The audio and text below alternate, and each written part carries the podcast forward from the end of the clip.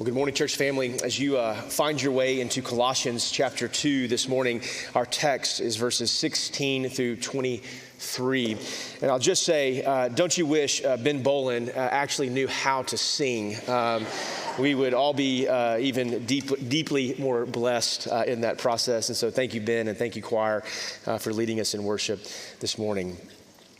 If I were to bring before your attention the name Alois Schicklgruber, how many of you would be familiar with that name? Perhaps some of you might. Jeff Hornbeck does, and rightfully so, but this name is a name that lives in obscurity.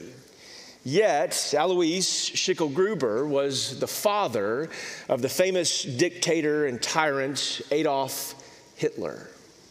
Years ago, Alois, living in Bavaria at Austria, decided that he wanted a better Germanic name, that he wanted to see his family be strong national Germans. And so Alois changed his name from Schicklgruber, and he took upon the name Hitler. Because he understood in that moment, with all the geopolitical issues on the rise, that he wanted to see his family thrive under German nationalism. Now, little did he know what kind of man young Adolf would become at some point. But he did it because he saw the potential that existed before him and the freedom that would have been afforded to him with a different kind of name. Now, he didn't have to change the name, but he did change the name.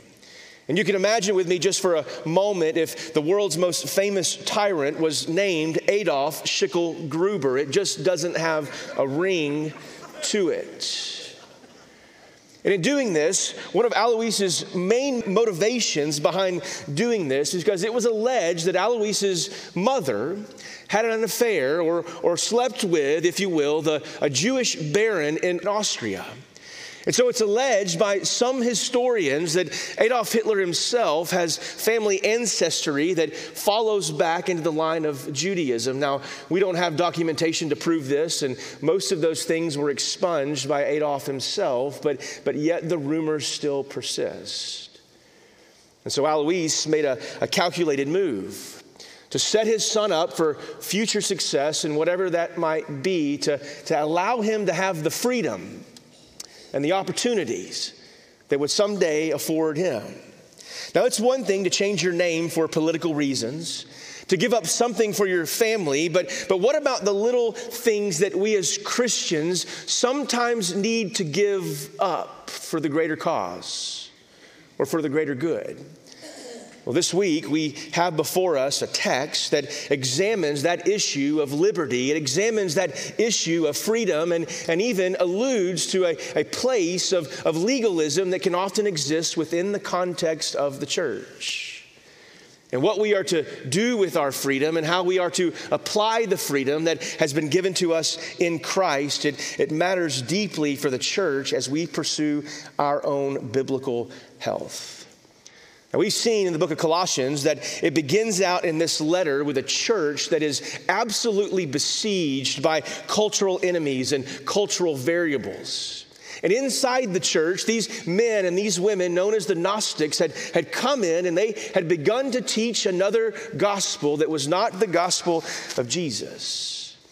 And they began to slowly erode the freedom that was given in Christ and what Christ had accomplished on the cross and the meaning and the implication to those things. And so Paul begins to address two specific things that are perhaps quite peculiar to us at a first reading.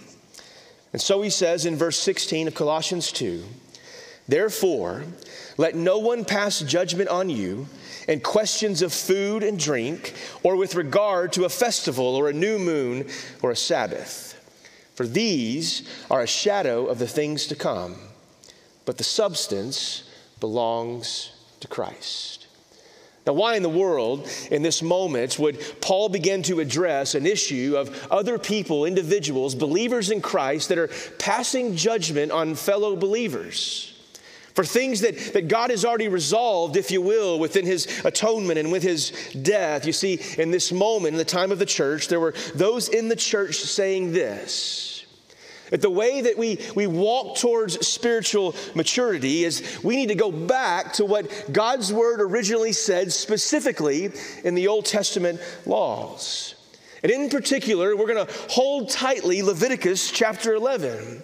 Now, I'm not going to read Leviticus 11 for us, and I will just briefly remind us of some of the almost absurdity that exists as God was calling his people to abstain for a couple of particular reasons. But if you were to go back to Leviticus 11 and you were to see this laundry list of foods that they could eat and they could not eat, it included things like, and we would say amen to this, no eating camels or rock badgers, no eating rabbits or pigs or anything that does not have fins or scales, no eating eagles or certain kinds of birds like ravens and so forth. And it's this list that goes on and on throughout Leviticus 11, and we ask the question, why in the world would God put a list before his people and say you can eat this and you cannot eat that? For some of you that ventured off to the state fair, perhaps you felt that way as you looked at the food that was before you. We should eat this and we should not eat that. How in the world they ever figured out how to deep fry ice cream is beyond me. But yet the Lord gives this list in Leviticus 11. There were physical reasons as to why they couldn't eat certain animals, but there were also spiritual reasons as well. You see, the distinctions in Leviticus 11 that helps us understand Colossians 2, the distinction between the foods was meant to familiarize God's people with the fact of what he understands to be pure and what he understands to be defiled. But yet when Jesus comes, he does away with all of those dietary laws. He abolishes those things. And yet in the church, in this moment, there was quite a contentious spirit that existed between those that were wanting to go backwards to Leviticus 11 and that those were holding to the understanding of what Jesus had done. And so it had created conflict in the life of the church. Jesus was familiar with this same kind of conflict, especially when it comes to dietary restrictions. And we see this as Jesus interacts with the Pharisees in Mark 7 that were holding other people to their own religious preferences, not to the word of God. And so Jesus rebukes these Pharisees in Mark chapter 7, where he says, "Then you are also without understanding. Do you not see that whatever goes into a person from the outside cannot defile him? Since it enters not his heart, but his stomach, and it is expelled." We see in Acts chapter 10, Peter wrestling with this idea of what has Jesus done according to the law. And he has this vision, if you will, in Acts chapter 10, where all of these unclean foods descend to him in a vision. And the word of the Lord says, "Rise up, kill these animals, and eat it." And Peter says, "I will not." And then the vision repeats itself at least 3 times. Reiterating the idea and the fact that what we as man oftentimes deem as unclean, God has made clean. And in the words of Jesus to those Pharisees, it's not about what comes in through your mouth, but rather what is in your heart. And so the point here in this moment in 16 is to remind us and to remind the church that we are not to allow anyone to pass judgment on us in regards to food or drink, and nor should we pass judgment in regards to what God has abolished and what God has done away with. But he goes on in verse 16, and he says in this issue of diet, not going back to those things, he also mentions, or with regard to a festival or a new moon or even a Sabbath. You see, in early Judaism, they had their special feast days, if you will, according to Leviticus 25. They had their new moon celebrations, according to Isaiah 1:13. They had their Sabbaths and understanding of that in Exodus 20, which we have talked about recently here, even from this very pulpit. But when Christ came, he fulfills all of them. And we no longer, in that essence, celebrate the Sabbath. We now worship on what we refer to, according to Revelation 1:10, we celebrate the Lord's day. We remember his resurrection. We remember his work. And so we gather on the first day of the week to celebrate all that God has done with God's people. Why? Because he says in verse 17 that these are just a shadow of the things to come. And the substance, it belongs to Jesus.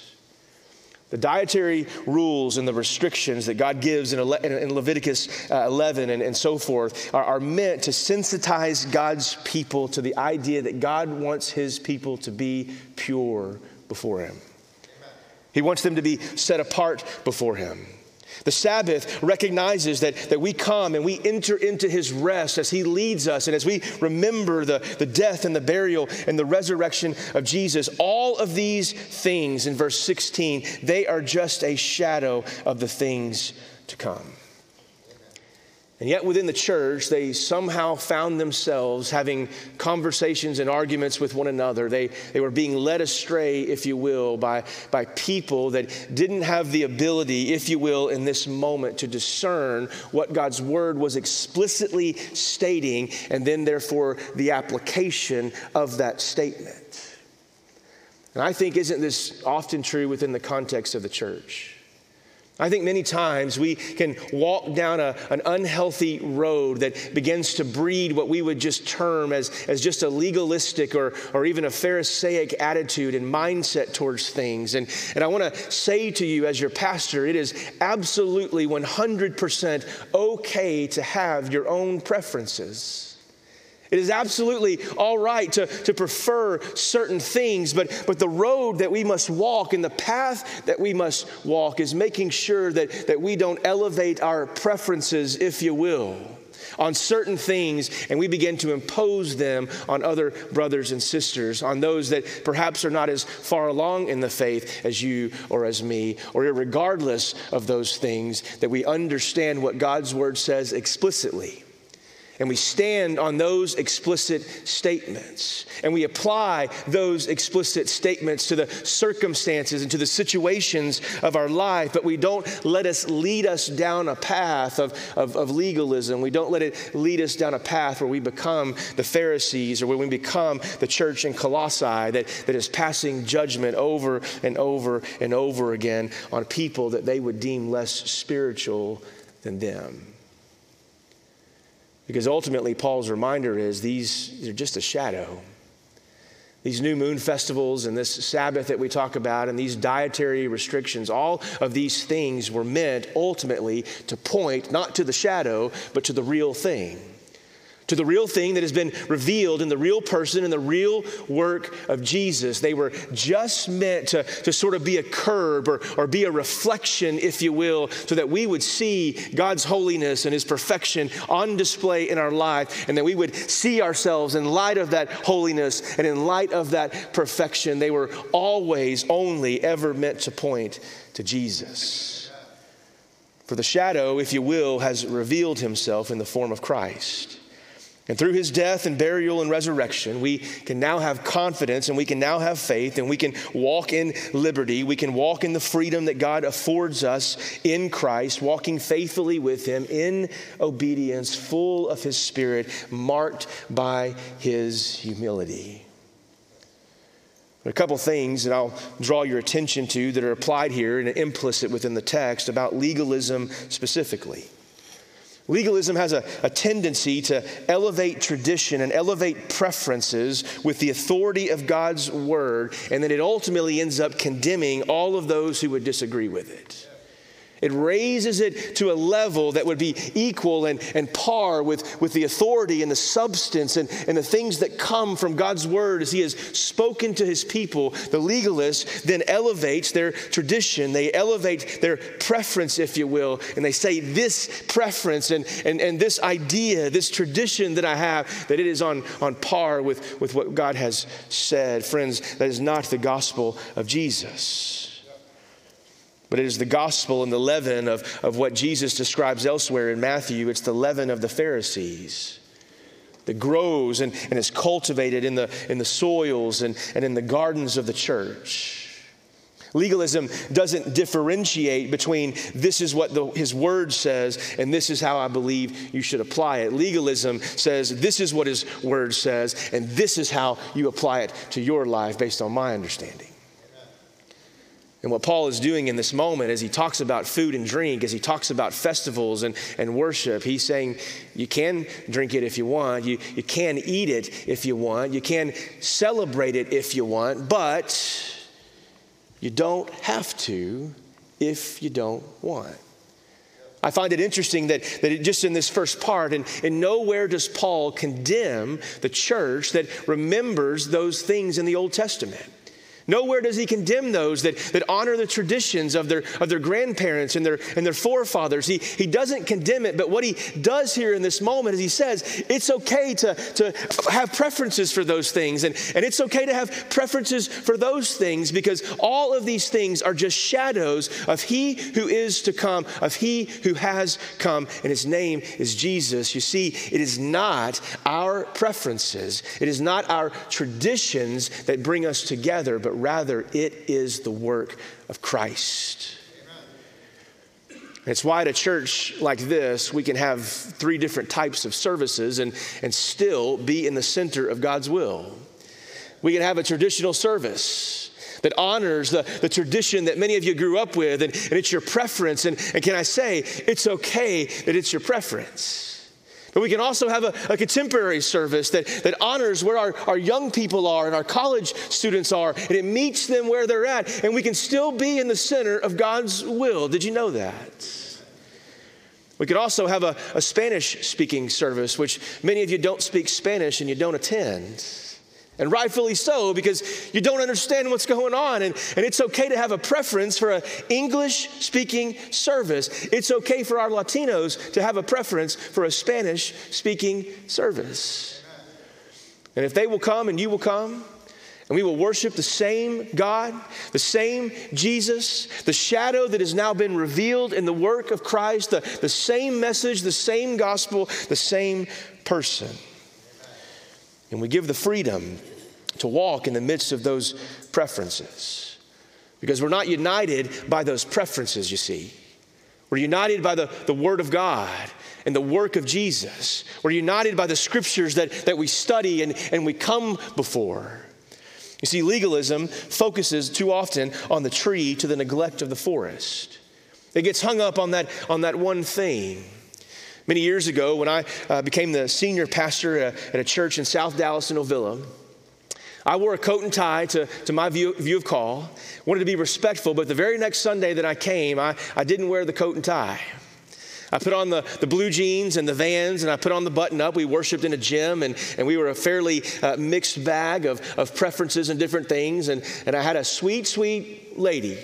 Won't say if she's young or old, but she came to me after the service one day and she said, preacher, if you're not going to wear a coat and tie, I don't think I can worship here.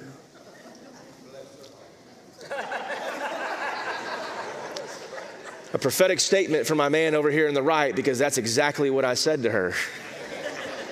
Well, God bless you. God bless you. And I did try in that moment pastorally to help her differentiate between a preference that she had and understanding that she had. And I wanted to honor that, and I told her that I meant no disrespect to her and didn't mean it as a slight towards her. I just wanted to dress like my people dress, and I wanted them to feel comfortable around me, because just as there are some that would say, wear the coat and tie, there are some that say, you wearing the coat and tie makes me very uncomfortable. And so we navigate and we walk through that. A silly example, yes, but it was a person that was caught up in their preference, and it was a person that was caught up, and it's okay that they had that preference, and it was okay for me to have my preference, because we worship the same God. Legalism too often focuses on the tree to the neglect of the forest. But Paul says in verse 16 towards the end, let no one pass judgment on you. There's great liberty in what we Christians can do. As we said before, we can keep the diets or we can forget them. But what it does do is it forbids us, it doesn't give us the right of anyone to judge or to compel someone to comply with their own personal preferences. It doesn't permit us, and it doesn't give us permission one way or the other. And so Paul warns the church about this diet. He warns the church about falling back on this Old Testament law, though he cautions them. And then he goes on in verse 18, and he says this. He says, in the midst of all of this debate, in the midst of all of this hubris that exists here in this moment, this legalism that has crept in because of the Gnostics in the church in Colossae, he goes on, as bad as that legalism is, says. He says, I want to warn you of a couple other things as well in the process. Verse 18, he says, let no one disqualify you. Insisting on asceticism and the worship of angels, going on in detail about visions, puffed up without reason by his sensuous mind, and not holding fast to the head, from whom the whole body, nourished and knit together through its joints and ligaments, grows with a growth that is from God. This asceticism is, if you will, what he's referring to is the discipline or the avoidance of all sorts of indulgence for religious reasons. It's not just the restraint, if you will, but it's the over-restraint that existed. It's the self-righteousness that existed when they walked with a pretentious posture. They act in one way as these humble and simple-minded men and women, and they say, look how humble we are, and look how lowly we are before the Lord, and look how we have run away from all earthly possessions. And what Paul is saying is they have made a god out of their own humility, which is an oxymoron and a paradox by itself. When we walk around in such ways where we want people to see the humility that exists within our hearts, we have become, by very nature, we have become the prideful people that we are seeking to avoid. When we don't walk with a humble dependency upon him, he says, let no one disqualify you that insists that you be this way. That they insist in their preference of you in this way, that it is not wrong to have things, and it is not wrong to have nice things, it's not wrong to have stuff, but it's when that pursuit of those things and in that pursuit of that stuff begins to consume us as believers, and it begins to take the place of Jesus himself. And so Paul says you can disqualify yourself. If you insist on this self-discipline, you create, in other words, what I would just simply call this checklist for righteousness. And if you meet my list, and if you check off these boxes, then you're okay. But if you fail to live up this list that I've got and this preferred way of behaving and being, if you will, Paul says you become the one that disqualifies themselves. You see, these individuals that had crept into the church, they were using quite deceptive tactics. And they claimed that they had a deeper knowledge of God that was not rooted in Christ, but rather was derived from their imaginations and their humility. And this is why he says, you insist on this asceticism, you worship these angels, you go about in the detail of visions, as if you're the one that is going to unlock and unravel all the mysteries of the universe of God. And Paul says, my friends, do not fall for it. And the worship of these angels and these indulgences. You know, many of us are familiar with tarot cards. Many of us are familiar, we've seen them before, and if you've ever just seen a tarot card online or you've seen a picture of it, it seeks to unlock the mystery and the will of your life or the person sitting next to you. And when you look at these tarot cards with further examination, you see that there's always this elaborate picture that's with it. It's very colorful, and it has this meaning, and that's intentional by design. Because it's meant to get you to look at it and get you to think that there's some kind of mystery that this card can unlock if I can only find the key. And so it's meant as a place of deception and a posturing to lure you in, if you will, and to make you think that there's something that you don't know about your life, that the person who can read the card will then tell you. But these were men and women that did not have the mystery that they proclaimed. They did not have the humility that they sought to live by. Because you see, true humility in the life of the believer, it is understanding the capacity to see myself in God's light in the context of his holiness and in the context of my own sinfulness. That true humility is wrapped up in the character and in the nature of God, that he is holy and I am not. That he is undefiled and pure, and that I am a sinner in desperate need of him. And so we walk in that posture. As one theologian said, humility isn't about thinking you are great. It's not about thinking you're small. It's not about being prideful. It's not about being pretentious. It's really just about not thinking of yourself at all. You're not better. You're not worse. But it's a posture that we live in, seeking to serve the person that is next to us, because the person that is next to us, our neighbor, is the one that we deem better than us. They are the one that needs the help. That's why we come in here in this room, and I tell our staff regularly that when we come to a worship service and we come in, you'll see them. They'll make laps around this worship center. And we tell them, and I'll tell you this here today, that the most important person in this room on Sunday morning is the person that's sitting by themselves.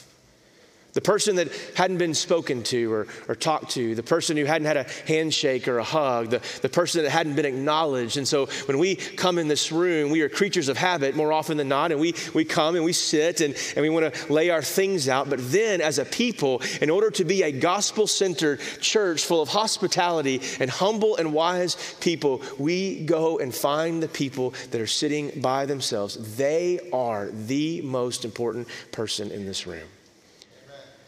And we show them that, and we demonstrate that to them. Humility is the direction that we are headed. It's not the destination that we arrive at. And the people in this church at this moment, they thought they had arrived at the destination of humility. And so they began to promote a false gospel, insisting on certain things and the worshiping of angels and details about visions, puffed up with reason in their mind and not holding fast to the head, from whom the whole body is nourished. Verse 20 goes on and he says, if with Christ you died to the elemental spirits of the world, why, as if you were still alive in the world, do you submit to regulations? Do you submit to other preferences? Do not handle, do not taste, do not touch. The checklist for righteousness, do this, don't do that. Referring to the things that all perish as they are used according to human precepts and teachings. These have indeed an appearance of wisdom. In promoting self-made religion and asceticism and severity to the body, they are of no value in stopping the indulgence of the flesh. Why? Because only Christ is the one that can stop those things. Only He is the one that has the power to bring the dead and to make them alive. Only He is the one that binds the wounds of the hearts of you and me, who takes our hurts and takes our pains. Only He is worthy to reconcile and to restore those things. For the shadow that the law portrayed has now been revealed in Christ. And now, friends, He is our everything. He is our standard. One preacher put it this way. He said it reminded him of an old fable about a dog who was carrying his bones in the middle of the wood. And he had his bone, and he was as happy as he could be as a dog. And he comes up upon this stream, and he looks into that stream, and beholden to him, he sees another dog on the other side of the stream as he looks into the water. And that dog looks like him. And in fact, he's carrying a bone just like him. And so that dog decides that he wants the bone of the other dog. And so he drops his bone out of his mouth that he actually had, that was substantive, that was real. And he drops the real bone as he reaches into the water to grab the other bone. And he finds out pretty quickly that he was just looking at a shadow, just looking at a reflection. But here's the irony of that story. That in the pursuit of the reflection, in the pursuit of the shadow, he missed the real thing. In the pursuit of all of those things in our lives that don't matter for eternity, could it be that we're missing the real thing? That the shadow has been revealed in Christ. That He is the one that holds our feet to the fire, if you will, because He entered into the fire. He is the one that makes us whole. And yet in this moment, Paul is reminding them, if Christ has done all of these things, why do you keep going back to these other things? I find it striking that there were people in the church that had heard the right gospel, and that a group of people had come in and portrayed themselves in a certain way. And so all of a sudden, this group that was being led astray by these Gnostics, they wanted to be on the inside of this group. They wanted to be in the know, if you will. And they got trapped in this idea of trying to run with the group that they shouldn't have been running with to begin with. And so Paul essentially, pastorally and kindly and with humility, he says, but almost abruptly, do not let the pursuit of this group disqualify you before the Lord and his people. Don't fall into the trap. And we ask the bigger question here is, well, why would they do such a thing? They know the truth, yet there was this allure to be drawn into this group. And they knew that something was off, that it wasn't the gospel that we heard from Epaphras and other missionaries that had come on behalf of Paul that planted this church. It wasn't the word. And I think they got lost and forgot really what their identity was made of, namely in Jesus. And it's why Paul speaks so emphatically, if with Christ, the fullness of God on display in bodily form. He has come and he has revealed himself, and they got trapped in the identity of trying to fit in with a group that they didn't belong with, a group that did not believe the gospel of Jesus. And I think it boils down to, like so many sins in our own life, really an issue of identity.